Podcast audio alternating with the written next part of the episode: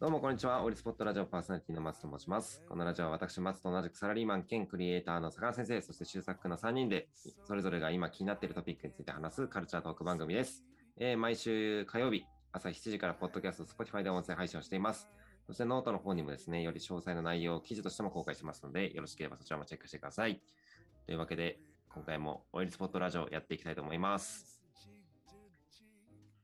えーとですね、まあ、まず、ちょっとラジオの話とは若干それるんですけども、もうすでに終わったイベントとして2000、あ、えっ、と、2月ですね、2月の19日にオイルスポットボリューム2というイベントを日吉の方で開催しまして、えー、またポップアップだったりとか、ミュージックタイムを作ったり、あとはダンスショーケースをやったりという感じで、えー開催したんですけれども、えーそれにちょっと絡めてですね、今回はハウスダンスっていうのがどんなジャンルなのかっていうのをちょっと私の方から話してみたいと思います。はい、知りたい。はい。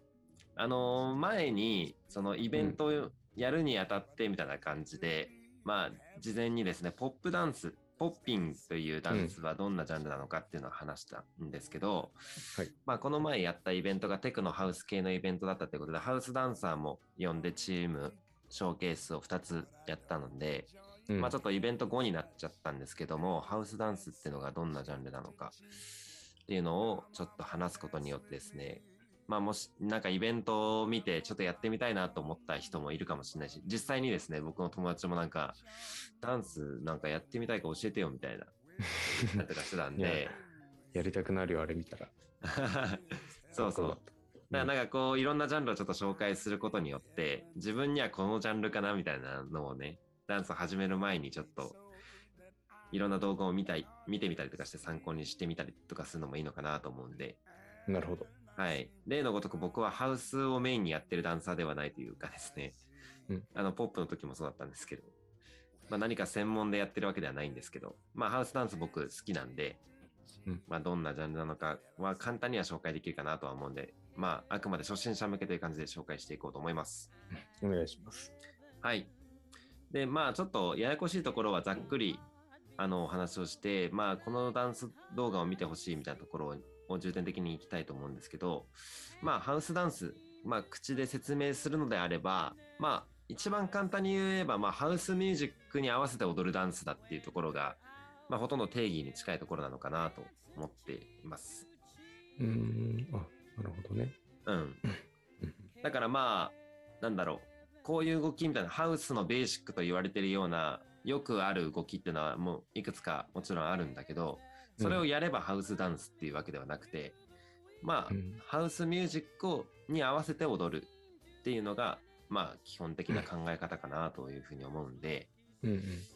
まあ、で、ハウスミュージックって何なんだっていうと、まあ、いわゆる四つ打ちって言われてるような音楽で、えー、まあその、オンカウントというか、一定のリズムの中で必ずこうキックの音が入る。ドン、ドンうん、ドン、ドン。で入る。のがまあ音楽としての特徴。だからなんか、結構、ループしてる感じの曲というか、うん。っていう感じのイメージですね。ちょっと口で説明,、説明するとちょっと難しいですけどね。まあ特徴としては、まあ、そういうリズムが一定な感じで続くっていうのと、まあ、ヒップホップとかに比べたら結構早めのテンポが多いの曲が多いかなっていうのが特徴ですかね。そうだね。うん。うん。なんとなくハウスミュージックのイメージは、修作君はわかるんじゃないですか？うん。イベントでもいっぱい聞いたし。そうだね。うん。そう。まず、なんか、実際こういうのは聞くのが絶対一番早いんで、うん。例えばイベントの時に魚先生が作ったディープハウスのミックスとかもあるんでその辺聞いてみてああなるほど。こんな音楽か。なんとなく好きだなみたいな感じてもらえればいいのかなとは思いますけどね。うん。はい。結構まあハウスミュージックはいわゆるなんか J-POP とかっていうか日本で大きく流行ったっていうのがあんまりない気もしていてというのはなんかあんまりボーカルがしっかり歌ってというよりはまあまさにこうね。踊るための曲じゃないですけどこうなんていうんですかねの乗れる音っていうかねうん。っていう感じなんでサンプリング的に入ってたりとか、うんうんあとはなんか、もう音楽、えー楽器として、うんなんか入ってたりっていう曲が多い印象ですね。ああ、そうだね、そうだね。うん、声は。うん。だ結構そのやっぱりテクノとかそういう界隈に比較的近いのかなというふうには思ってますけど、だからまあ歌ってとかというよりは結構その電子音とかこう作られた音楽の良さみたいなのが好きな人じっくり音楽を聴くのが好きな人とかにはすごい向いてそうかなっていううんうん感じの音楽ジャンルではあるかなと思います。はい。で、ハウスダンスっていうのは一応まあアメリカでまあストリートダンスのまあジャンルの一つとして、まあメインっていうか主流のだあのダンススタイルの一つですけど、うん。だからまあアメリカで生まれてるんですけど、一応まあ諸説ある中で言われてるのは1977年ぐらいにですね、そのシカゴでオープンした、まあウェアハウスっていうクラブがあって、うん。まあそこからハウスダンスっていう名前が来てるというふうに言われていて、うん。まあど、どっかのラジオで言ったことあるかもしれないけど、比較的なんだろう、こう、アンダーグラウンドな怖い人たちが大きい服を着てゾロゾロ来るみたいな感じというよりは、まあ比較的上品な感じのところだったみたいですけどね。うんシカゴでハウスミュージックが盛んだったんですね。そうですね。やっぱりそのテクノとかがデトロイトとか言ったりうん。がルーツだったりとかしますけど、やっぱりなんかそっちの方というかね、ルーツはそっちの方にありまして。若干まあうんヒップホップのが先にカルチャーとしてはあって、まあハウスダンスもこうディスコとかそういう流れとかもありながらで流行っていって、だからまあ、いわゆるヒップホップダンスのオリジネーターと言われるような人たちが、そういうハウスが流れるような箱に行って、そこで、まあそのハウスに合わせた動きとかをこう作っていって、ハウスダンスが生まれたっていうのがあるんで、そうなんだ。そうそう、比較的新しいかあのジャンルなんですよね。えー、そじゃあその、う。ムーブ的にはヒップホップのうん、ダンスにもあるステップとか、うんうんうん。BPM 合わせていくみたいな。あ、そうそうそうそう。う。その辺がね、その辺まで紐解いていったらめちゃめちゃ上級者だと思うけど、うん、そう。あの、やっぱりなんか動きとして繋がってる部分はあるね。ヒップホップで言うとこの感じだけど、ハウスに合わせるからこうなっていくみたいなね。うんうん。そういう違いとかあったりするけど。まあなんか、もうちょっと踏み込んで言うと、ヒップホップとハウスっていうのは、まあニュースクールって言われていて、比較的こう、新しい時代に作られた、こう、みんなでリズムをシェアするような感じのダンスで、うん。まあ、オールドスクールっていう逆に言われるのが、ポップダンスだったりとか、ブレイキンだったり、まだ紹介したことないですけど、ロックダンスとか、まあそういうのがもっと前から生まれてたジャンル。で、さらに遡れば、こう、サルサとか、なんか、前回のラジオで言っていたウエストサイドストーリーのダンスとかは、そのさらにルーツにあるというか、うんうんまあ全部のジャンルがこう、つながってはいるんですけどね。まあハウスダンスは比較的新しい、まあ、最近に生まれたダンススタイルではあるという感じですかね。うんなるほど。はい。じゃあ日本ではいつ頃なんだって言ったらまあ1990年か2000年代ぐらいになってからかなと思っていて、だいぶ新しい。うん、ハウスっていうと一番はねやっぱり ZOOとかを想像するんああでもどうなんだろうな ZOOってうん何でしたっけ？なんか名前聞いたことあるんですか？あのチューチュートレインとかのねあそうそう。まあでも、 ZOOのメンバーだったコウジさんっていう方が、まあ、その日本でハウスを広めたみたいなことを言われているらしくて、あ。うん。まあそこから徐々にこういろんなチームが出てきて、まあ日本のハウスシーンが盛り上がっていったっていうのはありますね。うーんまあ日うん本日本でもすごく人気なジャンルですよ。やっぱストリートダンスをやるってなったらね。うーん。人口が多いんですね。そうだね。うん。まあちょっと後で触れたいんですけど、その女の子も結構多いですね。ハウスダンスやる子は。うんだからまあ、そういう意味でもこう大学のサークルとかでもハウスダンスを選ぶっていう人は全然少なくないんじゃないかなっていう。なるほど。うん。もちろん男はやってもかっこいいしね。うんうんうん。はい。そんなジャンルです。まあ、ハウスミュージックとは何か、ハウスダンスとは何かっていうのは、まあ大体そんなような感じで、まあ動き的にどんな特徴があるのかっていうのは、まあ一回見たことある人はわかるかもしれないですけど、まあ主にはやっぱりステップですね。うん一定のリズムの中でどんなあのステップを踏むかっていう感じですかね。なんでこう、うん足さばき系がね、なかなか面白いですよ。僕もその印象が強くて、うん。で、しかも結構あの BPM も速いんで、すごいこう、うんうん小刻みなステップとか、そうだね。そう、とか、うんまあ逆にこうちょっと止まるようなステップとかをうんなんか織り交ぜてリズム作っていくみたいなうん。印象かな。そうそうそう。うんなんかね、なんだろう、俺の印象になっちゃうけど、こう、ひけらかすかような感じのダンスというよりは、うん。すごい音で遊ぶような感じのダンスだなっていうか。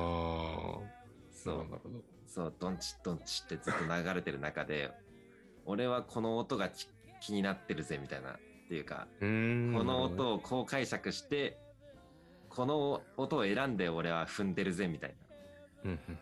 こう陶酔できるというかねそういう楽しさが踊り手としてはあるのかなと思うし、うん。そういうことを知っていれば見る時もわあこの人ここで遊んでんなみたいな。この音遊びが見れるのがすごい楽しい。っていうのがありますね。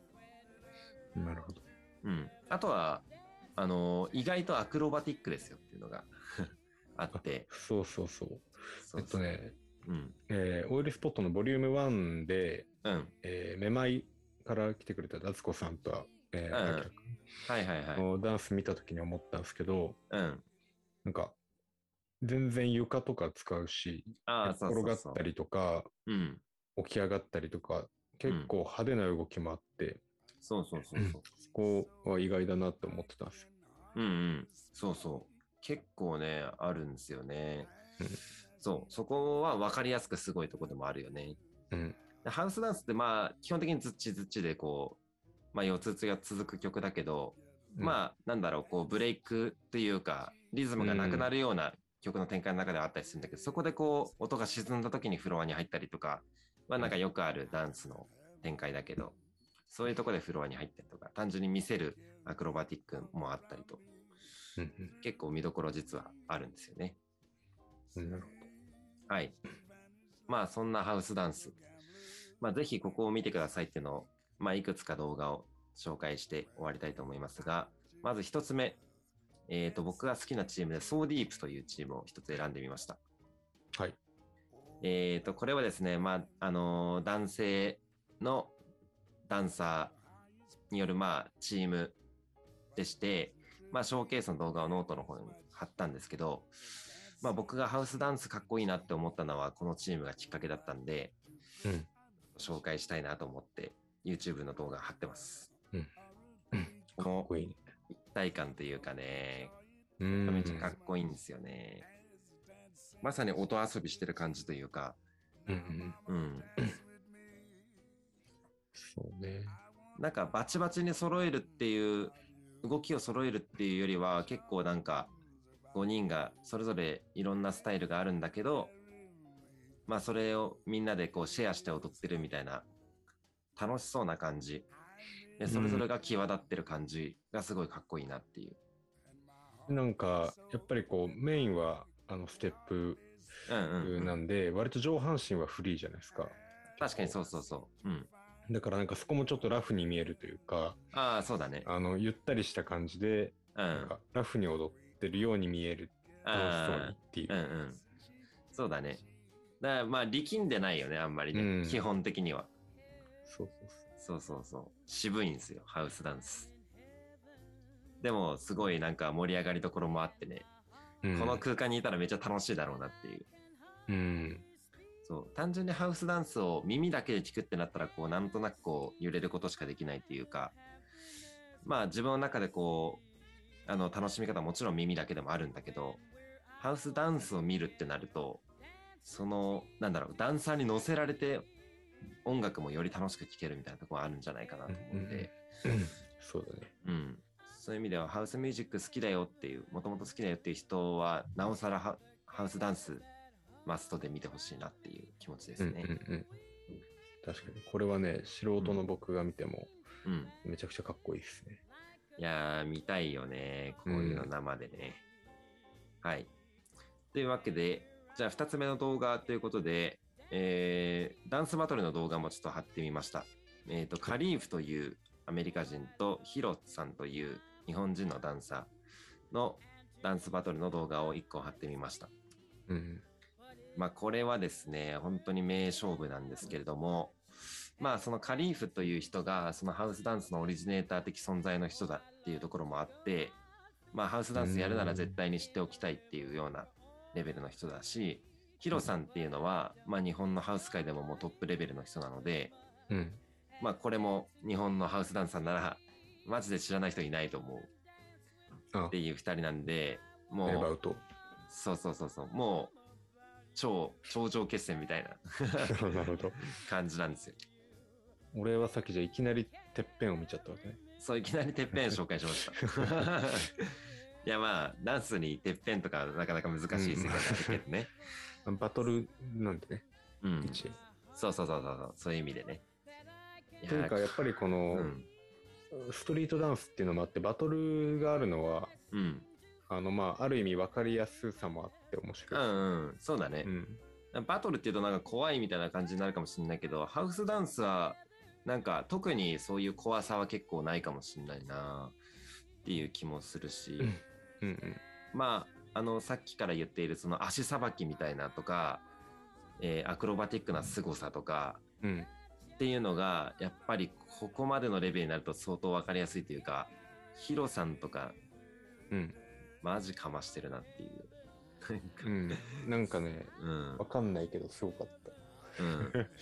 あの、ちょっとでもかじればもうわかるっていうかねる。うん。この、こんな動きできないよっていううん。ステップがある。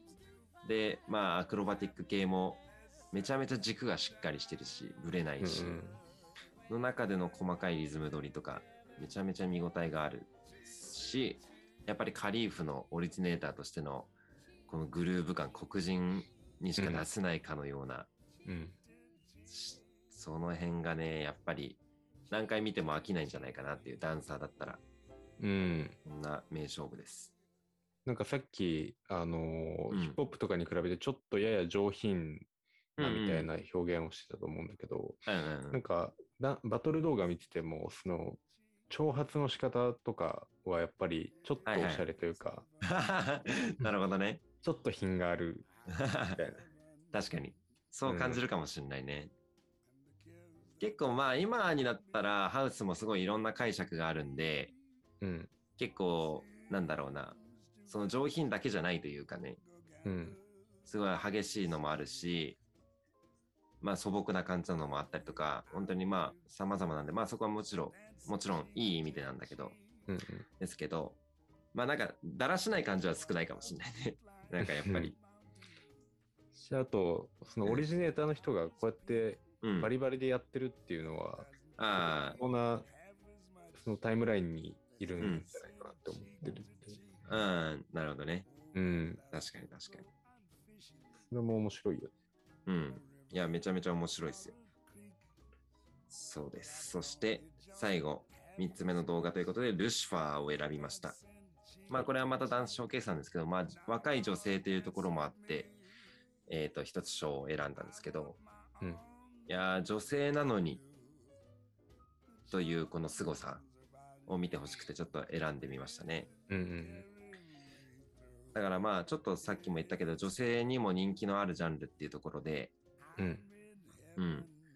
まあ、女性でもこんなに見せれるっていうのは本当にすごいです。あのーもう本当に小さい頃から活躍してる3人なんで、うん。もうスキルも本当に異常に高いし、うん、しかも結構日本のハウスダンス、ハウスダンスのシーンってなんかこう若手がすごい活躍してるイメージがあって、Z 世代というかね、女の子に我々よりも限らず。うん。下の世代。ん。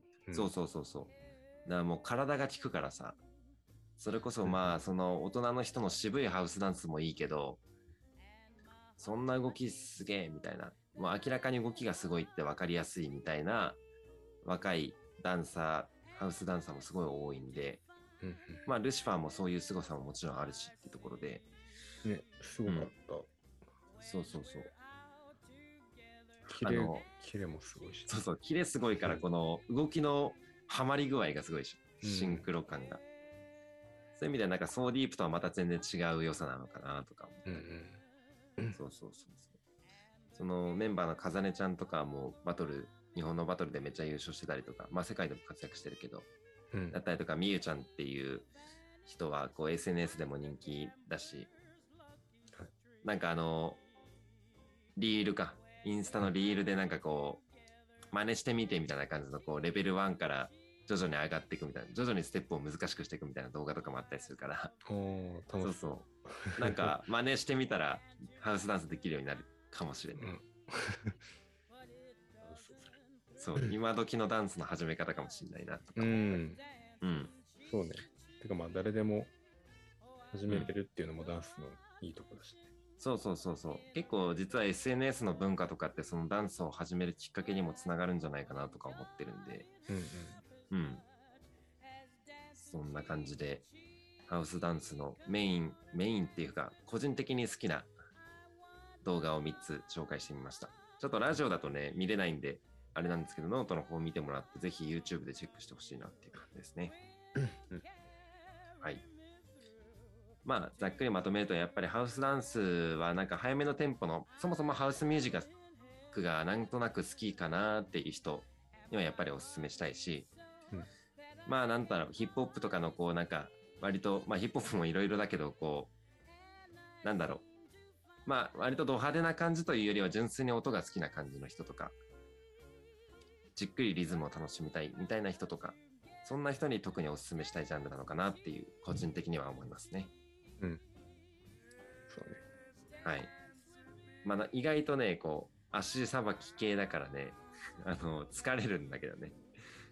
慣れると、あの、大丈夫なんだけど、最初やったらもうふくらはぎがパンパンになると思うけイベントでちょっと松に教えてもらって、ステップ1個。はいはいはい。そう最初ゆっくりで、で実際音楽に乗せてやってみたら、うん。乳酸がやばかったね。たまるよね、乳酸で。これ、その1本ショーでやるの、やばいなって感じ。そうそうそう。少しやってみたら、それがわかるよね。まあでも、それも、あの、力の入れ方というか、慣れてくれば、本当に、うん。あの、リラックスしてできるようになってくるし、めちゃめちゃかっこいいジャンルなんで、ぜひこの機会に動画を見たり、実際に踊ってみたりしてみてはいかがでしょうか。というところで、今日のラジオは終わろうかなと思います。はい。はい。えー概要欄にはですね、オイルスポットのホームページのリンクなども貼ってますんで、もしよろしければチェックしてみてください。じゃあ最後までご視聴ありがとうございました。ありがとうございました。